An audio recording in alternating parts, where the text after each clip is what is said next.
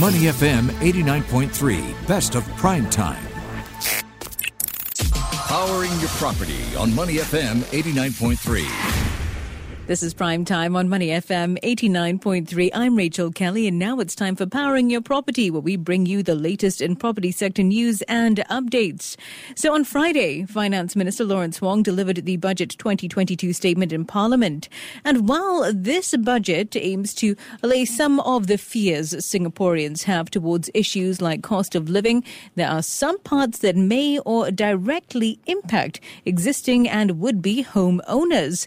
Property taxes or property tax rates for both owner-occupied and non-occupied residential properties will go up in two steps starting from twenty twenty-three. The property taxes come in the wake of a fresh round of cooling measures at the end of last year, which included higher additional buyer's stamp duty rates. To give us his thoughts on the latest from Budget, we're joined on the line now by Ismail Gafoor, C E O of PropNex. Ismail, welcome back to Primetime. Good to have you with us. Thank you. Thank you, Rachel. Yes, I'm doing good. Good. Good to hear. And how good are you doing following Budget twenty twenty-two? A lot of speculation before we got into the speech from Finance Minister Lawrence Wong about a wealth tax and a capital gains tax. And then we saw when the budget announcement rolled out, additional taxes, property tax as well is going to change. What are your thoughts? No, I mean, honestly, I'm really relieved, Rachel, uh, to say the least, because a lot of us were really speculating that mm. might could be a, a much more uh, harsher form of a wealth tax. I mean, what would not be so good here is if, if they have introduced any form of a capital gain tax, a further increase the A B S D or seller's stamp duty, and that would really erode the confidence of investors. And I must say that I was really very happy the fact that we had it just the property tax part, and that's perfectly, even in, in, in fact, it is progressive. So all the merrier, I thought. What impact do you think this is going to have on homeowners and then from there on the property market here in Singapore?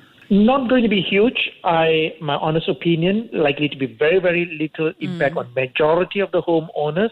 And also the fact that the increase is phased in in two steps, uh, one in year two thousand twenty-three and thereafter in two thousand twenty-four.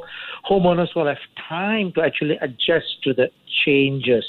Uh, the, the, the tax rates are progressive and will affect homes, especially those are of higher value. Mm-hmm. So on that basis, I think for owner-occupier homes, the increase of property tax is going to be very, very marginal. So it is not going to be negative in any ways. You mentioned owner-occupier homes there. For non-owner-occupied residential properties, though, which includes investment properties, there are going to be hikes across the board from ten to twenty percent presently to eleven to twenty-seven percent from the first of January twenty twenty-three and twelve to thirty-six percent from the first of January twenty twenty-four. What impact do you think this might have on the rental market here? Is that, are those costs going to be carried out and followed through or flowed through to renters here in Singapore? Yeah, I think that could be a possibility, Rachel, that some handful of landlords might just start to raise the rentals to defray mm. the increase in the property tax.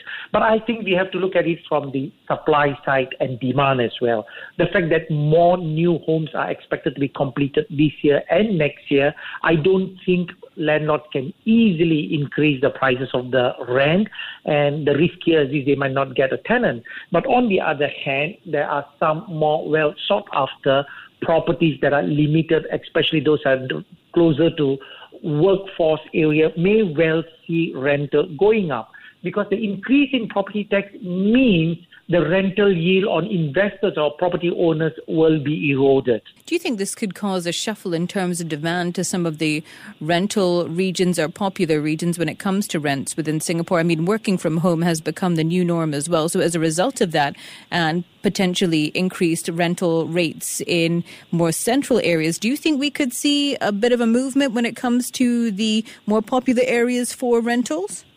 I think so. I pos- uh, positively think so because even last year the rental market has been strong, and especially if I look at it in areas like closer to towns or even in every areas, the rest of the core central regions, And now work from home seems to be a greater norm, and therefore the rental market is expected to continue to be strong this year.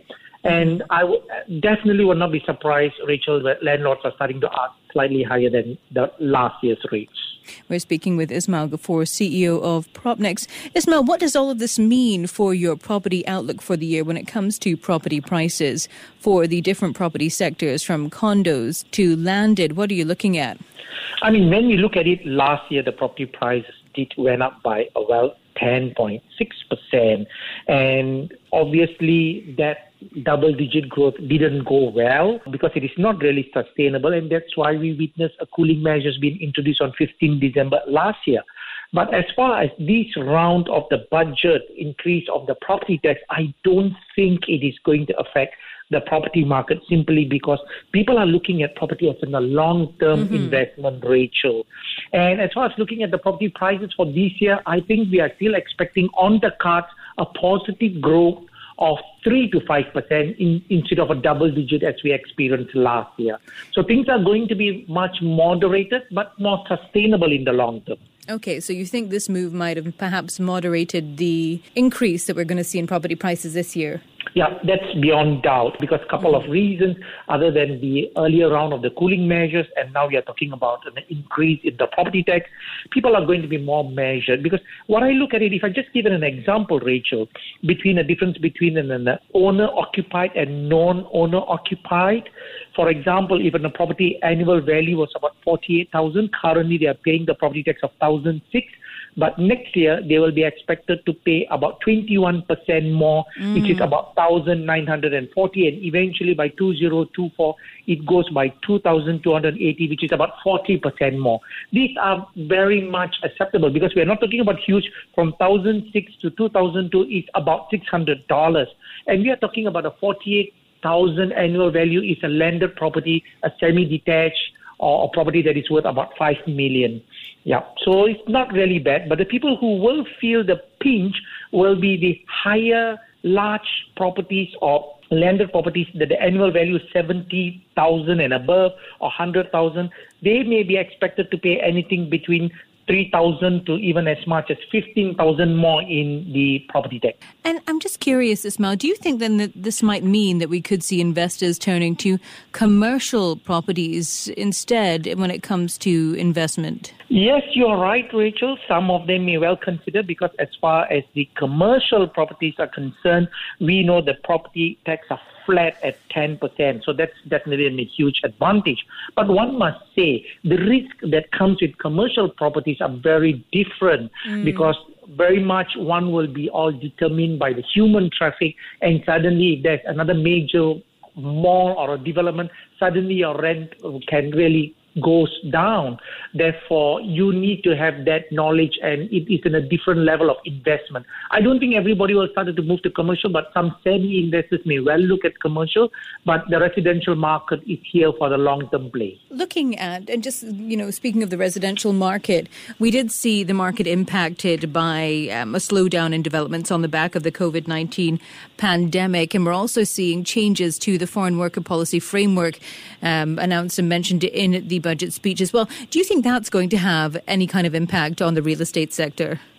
I don't think there will be a direct okay. correlation in terms of the the recent increase in either the S Pass or the E Pass, but we will be a bit concerned for sure if the quota being reduced mm. from, let's say, from one point seven to the ratio of ceiling, reduction in the dependency ratio ceiling, which was meant to be from one point seven to one point five.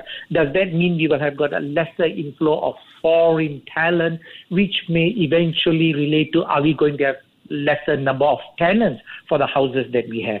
So this may not be immediate, but it may be in the long term.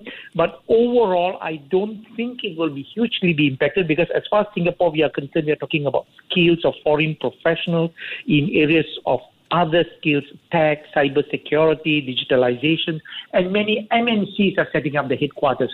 So generally, look, positive, nothing to be too concerned about. And I'm really thankful that this budget was very measured, calibrated, mm. not in a huge hurdle that knock off any of the possible uh, potentials that we expected to grow in the real estate market. Is there anything else that you would have perhaps liked to have seen from this year's budget statement? No, I think I'm really thankful that uh, things were not too drastic. Uh, these are very progressive. I'm just quite happy with it, and I just hope so that all we are all looking forward is recovery from the COVID, the business and the economy, and mm. so that we will have a stable economic growth for this year. Okay, Ismail, well, always great to have you with us. Thank you so much for taking the time to share your thoughts, analysis and insights on the budget statement. Thank you. We've been speaking with Ismail Gafoor, C E O of PropNex. You're listening to Money F M eighty-nine point three. To listen to more great interviews, download our podcasts at money f m eight nine three dot s g or download our audio app. That's A W E D I O. Available on Google Play or the App Store.